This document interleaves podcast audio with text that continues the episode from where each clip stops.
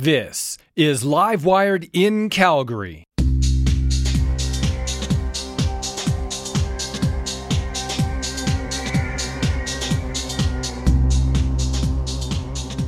Hello, Calgary. Welcome to the May edition of Live Wired in Calgary on CJSW 90.9 FM.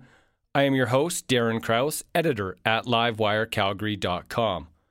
This monthly spoken word show is done in partnership with the amazing team here at CJSW, and it's recorded at the University of Calgary in studio on traditional Treaty 7 land. There's a lot going on in Calgary right now, even with COVID 19 going on still. Definitely lots on the news front. We're going to look at conversion therapy and the discussion happening today at City Council. The Calgary Board of Education got a less than stellar report back after a provincial review. Of course, there's this coronavirus thing still hanging around, and Calgary's set to catch up with the rest of the province. We're going to hear about that relaunch from Premier Jason Kenney, and we'll also add in some thoughts from Dr. Deena Hinshaw and what she has to say on that. We're going to try to pack it all in this month, so hand sanitizer is on, and off we go. Check out Livewire Calgary on social media, on Twitter at Livewire Calgary, on Instagram at Livewire underscore Calgary, and like us on Facebook. Unfortunately, decisions made by this board in the weeks following the budget led me to believe they were not putting students first. The board's decisions following Budget 2019 were another example in the CBE's history of questionable, irresponsible decision making when it comes to financial decisions and governance. For example, in the 2010 2011 school year, the board locked themselves into an expensive 20 year lease in which they are paying more in rent than it would cost them to purchase the building.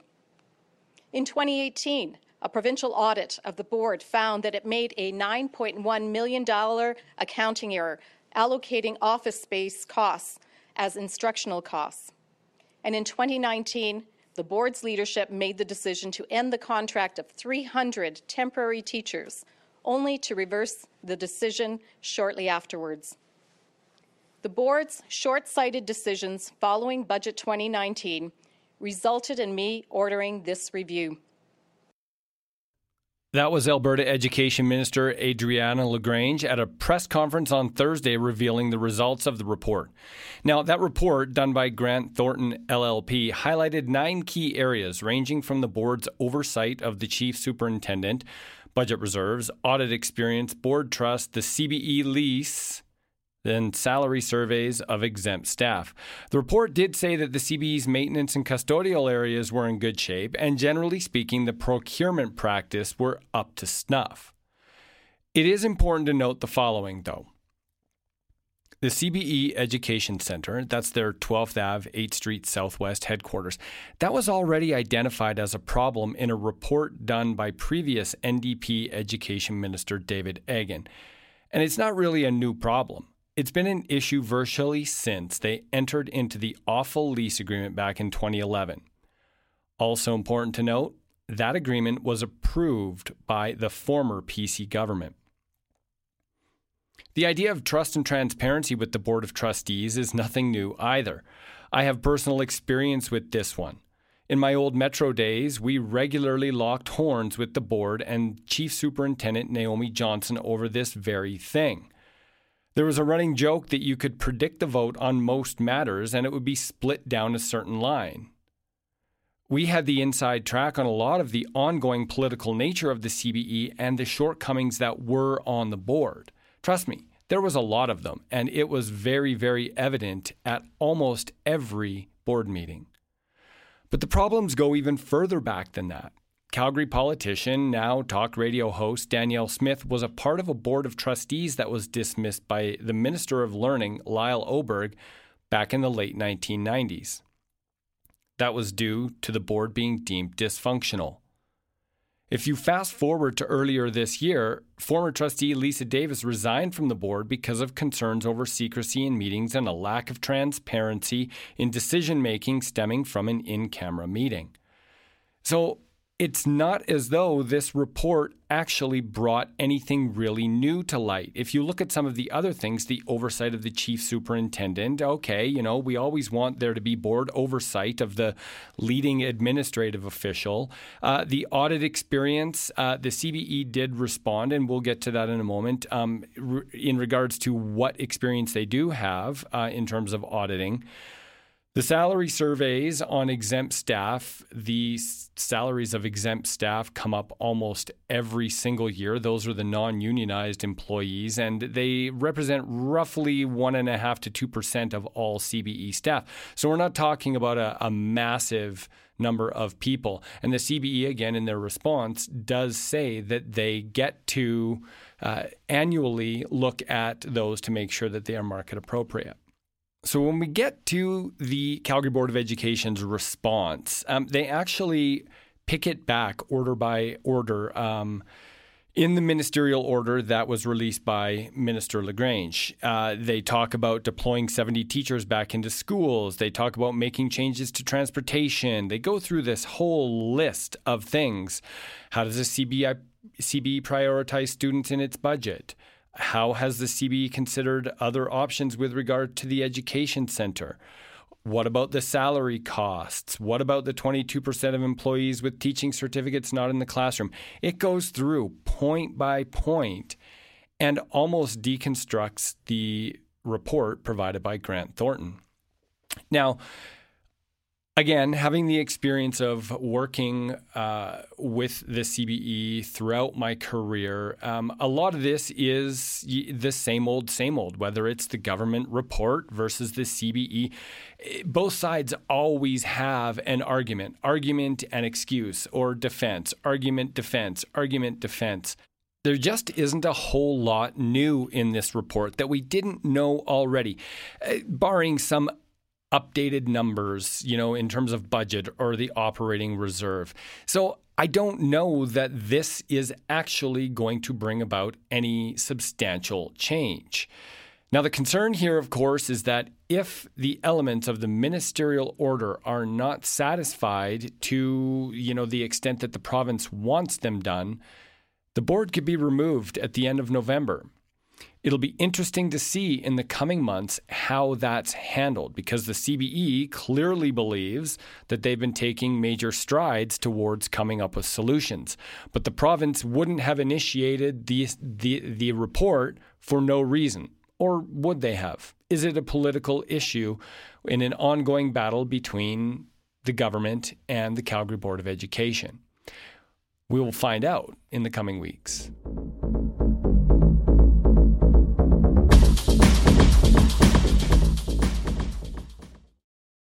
I feel like there's a theme to the first three topics of this month's show division, polarization, no matter how you characterize it. These days, there just seems to be no middle ground on matters of public policy. This issue, though, is one with a clearer moral divide than others. The bullying, coercion, manipulation, or even physical attempts to alter one's sexual orientation, also known as conversion therapy, is wrong. You might not call it that because it uh, comes under the guise of counseling or conversation, but the problem is it rarely comes as support. Now, I don't want to frame this as a religious issue because I know there are many accepting faiths and faith leaders, but it does seem to fall along those lines. It's unfortunate for those factions that use accepting, I'm not sure you can see the air quotes, as an adjective to describe their faith. Last week, the city's Community and Protective Services Committee voted unanimously on a bylaw that would ban the practice of conversion therapy in the city. The opposition came from some who thought the bylaw was too overreaching and wasn't the jurisdiction of the city. The city deftly maneuvered around any charter issues in that regard by having the bylaw govern allowable businesses in the city, which is in their mandate. Now, I'm going to play you a couple of clips from the CPS committee meeting, which saw two days of public submissions on top of more than 600 pages. It's obvious we can't get to all of it, but let's start with Dr. Chris Wells, one of Alberta's de facto experts on the issue of sexual identity. Um, it's no problem to pause for me. Um, thanks for the time. So I just wanted to highlight a little bit about uh, the, the research, um, and particularly the Canadian-based research on conversion therapy. So we know from the research literature, the peer-reviewed literature, the scientific literature, that uh, conversion therapy is deemed an unscientific, deceptive, and fraudulent practice that uh, frequently preys upon the vulnerable. Canadian research out of uh, British Columbia indicates that over 47,000 sexual minority men have experienced conversion therapy. Um, this was uh, from uh, what's called the Sex Now survey, where 8% uh, of the respondents um, uh, reported conversion therapy uh, efforts. We know that this is most likely an underestimate and that the real toll of conversion therapy is significantly larger than those numbers might indicate. Conversion therapy is also known to target trans and gender nonconforming individuals by discouraging or impairing uh, gender affirmative care or treatment. You'll often hear this called uh, gender ideology, as though transgender people do not exist. Um, in 2019, a Canadian opinion poll was um, released, and it showed that the majority of Canadians, three out of five, oppose conversion therapy. Less than 25% believe you can make someone quote unquote straight. Um, support uh, against conversion therapy was highest amongst women at 62%, and those uh, ages 18 to 31 at 64%. Wells' presentation kind of framed the, the start of the public submissions. We're now going to hear clips from two people before we get to one from a city councillor who made an emotional plea late last week.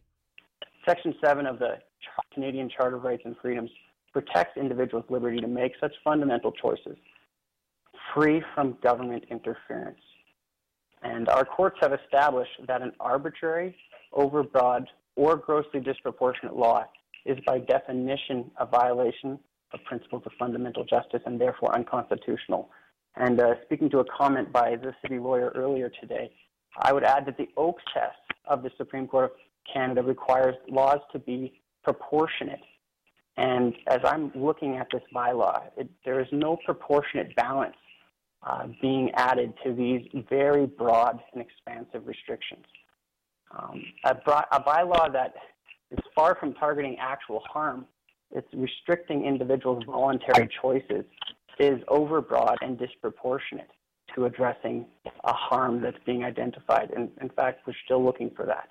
And so the proposed bylaw imposes arbitrary restrictions on Calgarians' liberty. So, for example, under the bylaw, a gay man is prohibited from receiving support to reduce sexual behavior, while the straight man is allowed to receive that support. And that's discriminatory, quite frankly, against LGBTQ Canadians' human rights, permitting opposite sex attracted persons to receive counseling, for example, to address a sexual addiction, while prohibiting service providers from offering such counseling support to same sex attracted persons is blatant discrimination on the basis of sexual orientation. Here's the next clip. Affirming coordinator at Hillhurst United Church. I run the LGBTQ2SI plus affirming ministry in this city's largest inclusive faith congregation. In my work, I support survivors of conversion therapy on an ongoing basis. I meet with individuals providing pastoral care and resources, and I facilitate a support group for queer, trans, and two spirit people of faith who are often struggling to reconcile their identities with the ide- ideological systems in which they were raised. Many ask if conversion therapy is still happening in Calgary, and I am here to tell you that yes, so much so I have had to recently create a second ongoing support group for young survivors. People are being harmed now, and we cannot wait for federal protections. I am here to speak on behalf of survivors who cannot speak, many who are not in a place to confront their abusers, who you will likely be hearing from today. For many survivors, the story looks like being not so lovingly coerced by family, community mentors, ministers, and people in positions of power into believing they cannot be fully loved or accepted by their communities unless they change or repress who they are. The unspoken subtext is always not only will they not be accepted by God, but if they don't conform to their assigned gender, if they don't deny their sexual orientation, they will not only be ostracized, but doomed to an eternity of torture and damnation. This kind of psychological pressure to reject one's innate loving impulse, to deny living one's truth, has a profoundly damaging impact on the psyche of people. Next up, we have Councillor Jeromy Farkas, who at last week's town hall meeting, he spoke very passionately about the topic of conversion therapy. So, I wanted to mention something on a personal level. Uh, I attended six schools before the age of 16. At a young age, I came out and confided to my best friend. That person became my chief tormentor. When a person in authority, someone whom I trusted and admired, suggested that I could more or less pray the me away, I felt humiliated. I would even say more than 20 years later, and serving in a public role like I am, where every step and misstep is broadcast on television, I still have never felt as humiliated as I did that day. A close second comes the time when I was thinking of running for council. I approached a person whom I respected about my intentions. They thought that my orientation was not only the reason that I wouldn't be able to be elected, but the reason that I wouldn't be any good at it if I were to win. Even now, as a member of council, I witness that there's much more to be done on, on, this, on this issue and others in terms of making Calgary a welcoming city for everybody. There may be some who question jurisdiction or what the appropriate role of the city is in all of this, and I share those concerns.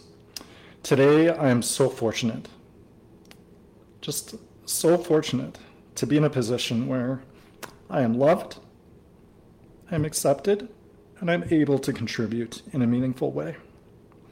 My friends and my family want nothing more from me than for me to do my best. And I'm so happy every day I can go to council and I can do that. I know that many of you are looking for me to take a clear position on this issue. I will be voting yes to the ban on conversion therapy. Uh, there will be some who say that this is just virtue signaling. But I, for one, think it's worth sending a signal about the kind of city we are and we want to be. I want you to hear me clearly. You can be anyone, you can do anything, you can go anywhere. But most of all, you are welcome here. We are welcome here. That matter received unanimous approval in committee, and there's no reason to believe that today it will not also receive unanimous consent. Check out Livewire Calgary on social media, on Twitter at Livewire Calgary, on Instagram at Livewire underscore Calgary, and like us on Facebook. The good news is that we continue to see a downward trend across the province in active cases. While it is too early to see the full impact of the relaunch, so far, our case numbers have held steady. A large part of this is thanks to you and the sacrifices that you have made and continue to make. I know many of the public health measures we've put in place have meant hardship for many. We did not make these decisions lightly. These decisions were made to save lives, and thanks to you, we are saving lives. I know that many Albertans, especially those in Calgary and Brooks, continue to be concerned about the more gradual reopening compared to the rest of the province. I understand residents and businesses are eager to see more businesses resume operations and that the wait is taking a toll. I want to thank those in Calgary and across the province for doing their work to protect others by following public health measures, and that is a large part of why these numbers have continued to decline. Protecting Albertans' health and well being is at the forefront of every difficult decision that is made. We do not want to jeopardize all that Albertans have risked and sacrificed by reopening prematurely. There are many businesses already open across the province, including in Calgary and Brooks. Reopening gradually allows us to monitor any increase in spread from open retail, daycares, and other activities in Calgary and Brooks where the baseline rate was higher last week. This sequencing is based on a thorough public health risk analysis that considers both the risks to the public of spread of COVID and the economic impact. At this point, we are not seeing a concerning increase in numbers in Calgary or Brooks, and overall, our cases are stable. That was, of course, Dr. Deena Hinshaw, Alberta's Chief Medical Officer of Health. That was in the Thursday coronavirus briefing to end last week. You can sort of read the tea leaves there that things were looking up for the cities of Calgary and Brooks. If you recall, both cities had some of their relaunch put on hold due to stubbornly high coronavirus cases. many connected to the outbreaks at area meatpacking plants. On Friday, however, this all changed. Just over a week ago, I was joined by our Chief Medical Oh, Officer for Health, Dr. Deena Hinshaw, to announce the first stage of Alberta's plan to relaunch our economy. For many Albertans, uh, this was a light at the end of the tunnel that we've been going through since mid March when uh, Alberta first began to bring in public health measures to protect lives from the spread of the COVID 19 pandemic. But because of concerns by our public health officials over growing community spread in Calgary and Brooks in particular, which had 85% of active COVID cases, the decision, the difficult decision, was made uh, to delay some aspects of reopening to give our public health experts more time to monitor trends in those two communities. And I want to say thank you to folks in Calgary and Brooks for having continued to show great responsibility uh, and a care for others through their conduct over the past couple of weeks, uh, which has where we so we've been able to see continued positive progress in the fight against COVID-19 in Calgary and Brooks as well as the rest of the province. Calgary now has uh, seen almost uh, 4,000 COVID uh, affected patients recovered, and only there are only 45 COVID 19 patients in hospital, of which five remain in intensive care. Too many Albertans are familiar with the heartbreaking impact that COVID 19 has had on our continuing care facilities, which have seen nearly uh, 75% of the lives lost to the pandemic in Alberta. But we are turning a corner in those facilities as well, with an overwhelming majority of cases in uh, continuing care now having recovered. We were all concerned as well about the serious outbreaks at uh, the large meatpacking plants, uh, including JBS in Brooks. I'm pleased to report that over 99% of uh, the employees who had been infected at those plants have since recovered, and the vast majority have voluntarily returned back to work. Thanks to the vigilance of Albertans, we're winning the fight against COVID 19. We have the lowest level of hospitalizations, the lowest level of ICU admissions, and the lowest level of deaths per capita amongst the large Canadian provinces, and we are far, far below the level experienced throughout most of the developed world, and we continue to lead the world on testing. And so I am therefore pleased to announce that on the advice of Alberta's Chief Medical Officer for Health, Health, we are proceeding with the next phases of reopening businesses and services in the communities of Calgary and Brooks.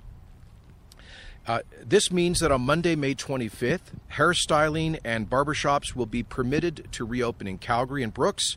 Cafes, restaurants, and pubs and bars can also reopen for table service at 50% capacity this upcoming Monday.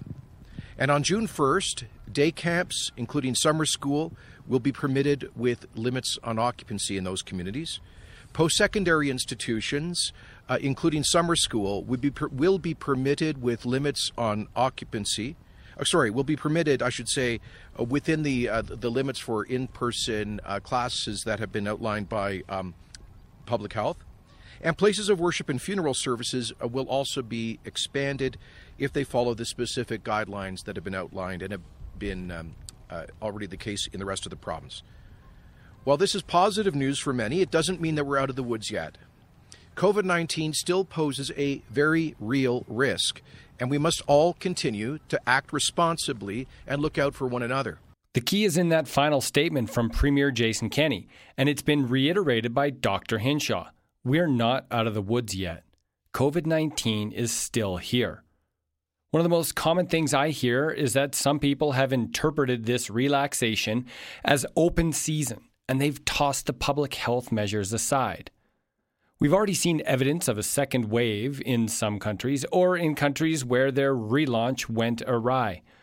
That's not what we want to see here in Alberta. That means weeks or months more cooped up in our homes, struggling to find outlets to manage the isolation, not to mention the economic impact this is going to have.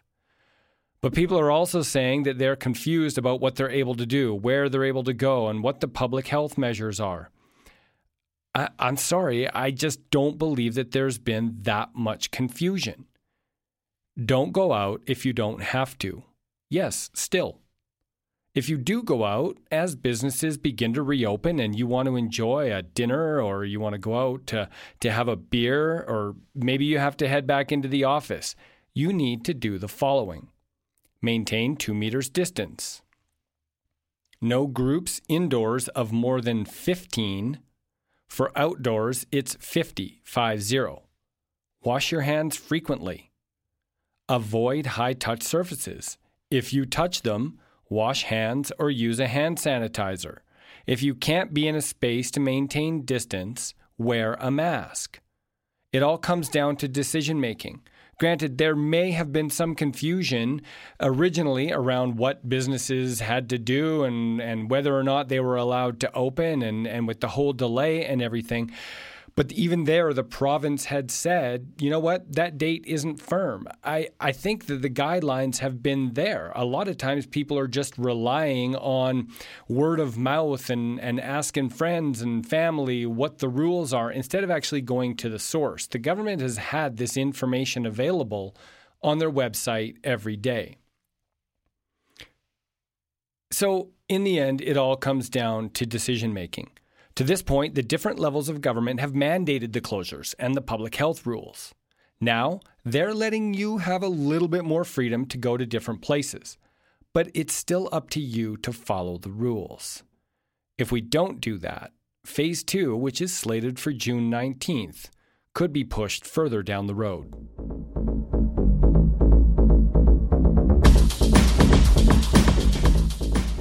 I've got a couple of minutes left this month, so I wanted to put something on your radar.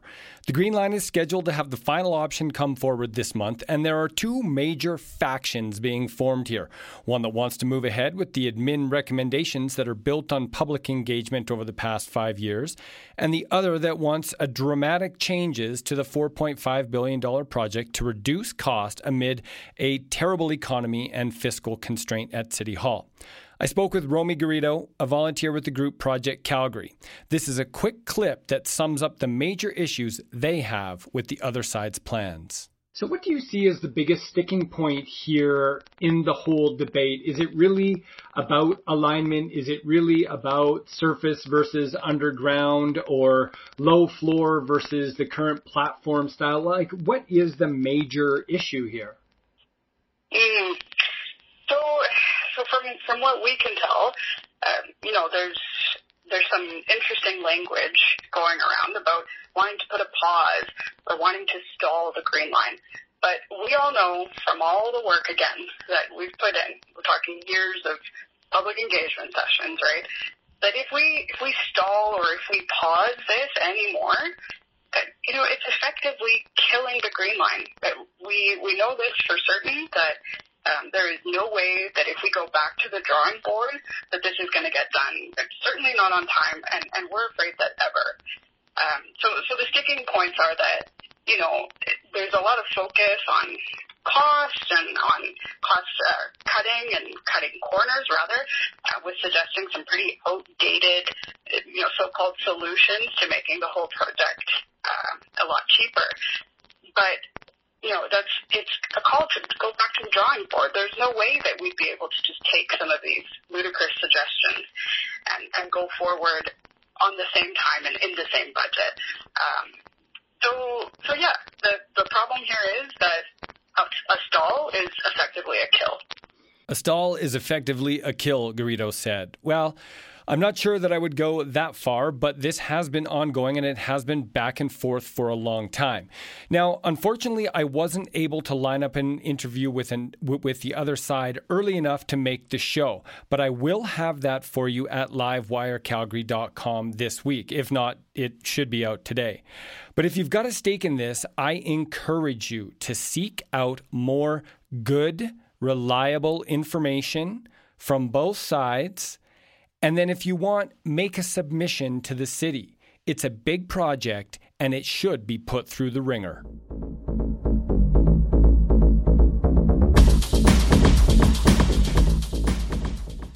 That's a wrap this month, folks. We packed it with a lot of content. I hope you enjoyed. Thanks to Romy Garrido for talking with me about Greenline, and thanks to you, the listener, for your ongoing support. We'll talk with you next month.